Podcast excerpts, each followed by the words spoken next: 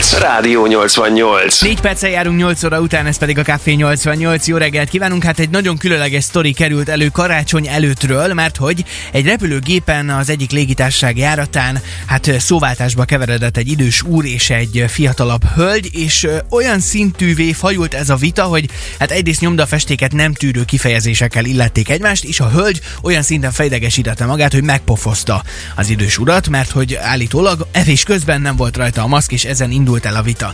Tehát látszólagosan olyan dolgokon vesznek össze az emberek, aminek túl sok értelme nincs. Az úr viszont szitta nőt, tehát hát, ezt tegyük hozzá, igen. Tehát ő, ő sem volt azért csöndel. A lényeg az, hogy a hölgyet ezután letartóztatták, és a nagy kérdésünk az, hogy akár mondjuk egy repülőgépen, vagy akár csak itthon, Szegeden, a villamoson, a buszon, a vonaton, bárhol, mennyire viselkedünk korrekt módon az utastársainkkal, vagy a, vagy a jegyellenőrrel, vagy bárkivel, és ennek kapcsán kérdezzük most Budai Éva légiutas kísérőt, aki itt van velünk a vonalban, és nagyon szép reggelt kívánunk neked. Hello, szia! Hello. Köszöntünk, ugye te most Berlinben vagy, ha minden jó igaz. Reggelt. Jó reggelt kívánunk! Oh, igen, köszönöm a hallgatókat, igen, Berlinben vagyok. Te hallottál erről uh, az esetről egyébként?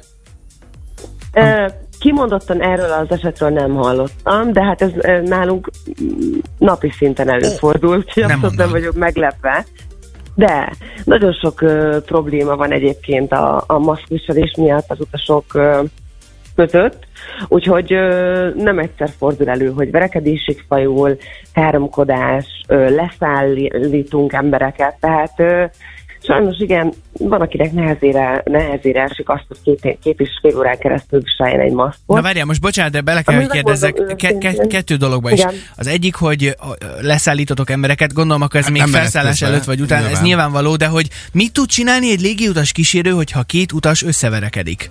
Hát én konkrétan semmit, mert annál jobban hogy... szeretem magam. Igen. Tehát, mint hogy közéjük álljak, és szétválasztom őket. Általában van olyan szerencsénk, hogy hogy az utasok közül kerülnek ki erőemberek, akik igenis odaállnak és segítenek nekünk, hiszen azért a kollégáim közt is...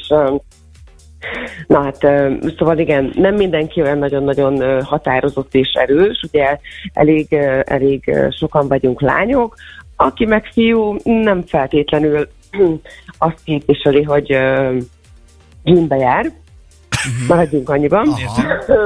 Tehát ők nem azok a bátorfajták. Aha. Na jó, de nem diszkriminálunk senki, természetesen itt... Igen.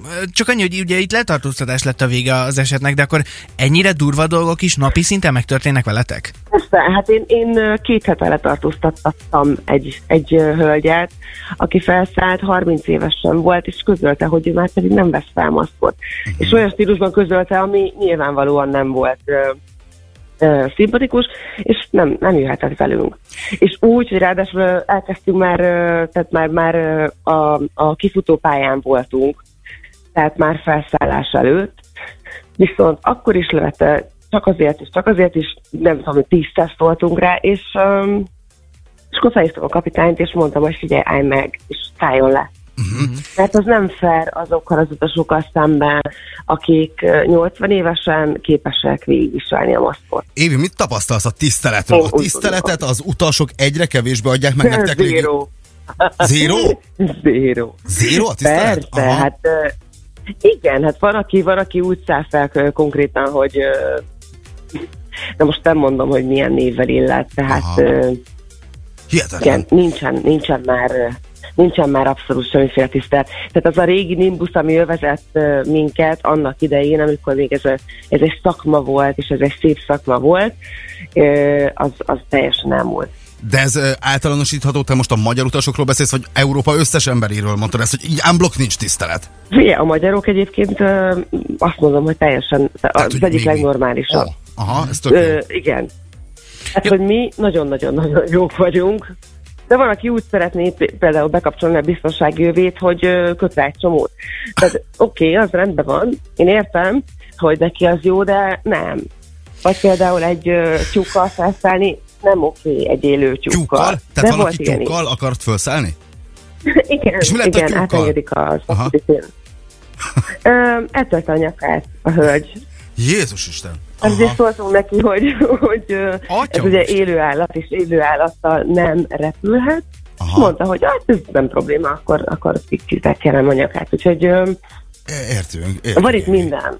Na jó, kicsit most egyre nehezebben jutunk szóhoz. Évi, maradj vonalban, mert folytatjuk, folytatjuk a beszélgetést azonnal. Úgy érzem, hogy van még azért egy-két olyan sztori, ami elég beledek, és tényleg kíváncsiak vagyunk, hogy, hogy ki mit gondol, hogy Szegeden mondjuk a tömegközlekedési járatokon mennyire adjuk meg a tiszteletet a másikaknak, mennyire figyelünk oda az utastársakra, és hogyha neked is van hasonló személyes sztorid, akkor azt nagyon várjuk, hát, akár es em es-ben. Kapcsolatosan is jöhetnek. Igen, nyugodtan. Akár a nyolcvannyolc telefonos applikációján keresztül. Addig is Becky Hill és David Guetta érkeznek, és a Remember nyolc óra kilenc perckor. Jó reggelt, Szeged! Ez a Rádió nyolcvannyolc. Mindig a legjobbak, csak Szeged kedvenc zenéi szólnak itt a Rádió nyolcvannyolcban. nyolc óra tizenkettő van, és a vonalban továbbra is itt van velünk Budai Éva, légi utas kísérő. Jó reggelt neked, szia! Hello, Évi, jó reggelt! És hát elképesztő sztorikat hozol, sziasztok, hogy a gépeken milyen dolgok történnek. Te folyamatosan azt mondtad, hogy az utasoknak nincs tisztelete felétek.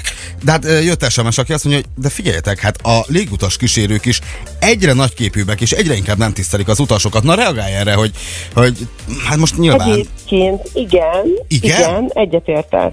Na. Nagyon sok, nagyon sok olyan történettel találkoztam már, és találkozom egyébként napi szinten, amikor a légiutas kísérő is hát bunkó módon viselkedik az utasokkal. Lekezelően, nem segítőkész, nem mosolyognak az emberek, és nyilván ez, tehát ott van a, ott van a, a, a mondjam nektek. Tehát, nyilván van egy, van egy kémia az utas és az, a légiutas kísérő között, és hogyha az hiányzik, akkor az, az utas érzi és jelzi. Uh-huh. Tehát ez oda-vissza működik.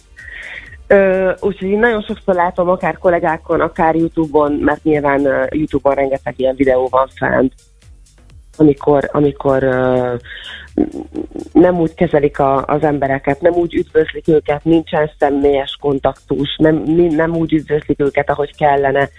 És hát nyilván ez oda-vissza működik. Tehát, hogyha, hogyha én, mint utas, repülök, és nekem, és a felszállás után adott esetben azt, azt, azt látom, hogy nem néznek a szemembe, nem, nem köszönnek, nem mosolyognak, akkor az rosszul esik, nem? Hát ha persze. Szerintem hát tényleg jegyel, szeretnél felszállni, szeretnél ezzel a céggel repülni, es té bé, tehát hogy ez egy, egy nagyon fontos dolog. És sajnos ez hiányzik. És az oda-vissza. Hát egyébként, nem csak az utasokkal van. Egyébként, hogyha nem, nem dolgozol éppen, és nem repülővel utazol, hanem csak így felszállsz egy tömegközlekedési járatra, akár mondjuk ott Berlinben, ahol, ahol most laksz, élsz, nem tudom, hogy vagy most csak éppen ott vagy, de a lényeg az, ja, hogy, hogy mennyire tapasztalod azt, hogy hasonló a, a morál, vagy, vagy mennyire figyelünk oda így a, az utastársakra. Nyilván egy repülőn, ahol, ahol relatíve azért sok időt töltesz el a sok utassal, lehet, hogy más a helyzet, bár nem vagyok benne biztos, mint egy a villamoson, hogyha felszállsz kettő perce. Egyértelműen más a helyzet, hiszen egy repülőn uh, van egy kapitány, akinek van egy, van egy uh, státusza, vagy egy mm-hmm. olyan... olyan uh, Értjük, vezérszerepe. Igen, igen, ugyanúgy egyébként. Igen, értelek. Uh, aki, hogyha kijön a pilotafülkéből, és azt mondja, hogy figyelj, te most nem jössz velem, mert én téged nem vagyok hajlandó uh, elvinni A-ból B-be, akkor... Uh, akkor ez nyilvánvaló egy erősebb uh, hangsúlyt kap egy, egy repülőgépen, mint egy villamoson, vagy egy, vagy egy metrón, ahol az emberek azt csinálnak, amit akarnak. Hát mondjuk ott is leszállíthat a akkor, villamosvezető akkor, is. Leszállíthat. Nem, nem szállít le. Nem, nem szállít, szállít le. Én, eh, nem, én, én volt már olyan, hogy eh, pont a, az üveg mögött, tehát eh, ahogy felszálltam egy, uh-huh. egy vastag üvegfal, a mögött ültem, és azt például egy marokkói fiatalember olyan szinten betörte, hogy az egész kocsi tele volt törött üveggel, és, és szilánkokkal, és senki nem állt fel. Senki. Uh-huh. Nem, hogy a sofőr. Hát érdekes ez, Évi, meg hát nyilván mondtad, hogy még itt a gépeken azért, azért voltak furcsa esetek. Van, aki nem tudja kinyitni a, a mosdóajtót, volt, akik hát a kémiát egy kicsit erősebben értelmezték, ahogy nem, kellett. Nem, nem, nem. Soha Soha nem tudja senki kinyitni a mosdóajtót, akkor mondom. Módosítok. Tehát, igen, tehát ez egy mindennapos probléma, hogy egyrészt ugye hol van a mosdó, nem Aha. tudom, hogy hol lehet egy fapadon mosdó, nagyon-nagyon bonyolult megtalálni. Az meg, hogy hogy lehet kinyitni az ajtaját, az meg végképp. Tehát szerintem egyébként tréningelni kéne az utasokat arra, hogy ha ki kell menni, akkor csak Igen, azt a kilincset csak le kell húzni, vagy le kell nyomni, mint otthon. Elképesztő egyébként, hogy, hogy, hogy milyen sztorik vannak, és hát Évi, nagyon reméljük, hogy azért túlságosan nagyon-nagyon meredek helyzetben nem kerülsz, mondjuk a mai napon, vagy nem tudom, hogy ma éppen dolgozol, de minden esetre nagyon szép napot és jó munkát kívánunk neked majd a folytatásban, nagyon köszi, hogy hívhattunk. Köszönjük szépen, Évi, és jó repkedés neked a továbbiakban is. Szép napot, szia, szia. Köszönöm, hogy beszélgettünk. Szép napot, sziasztok.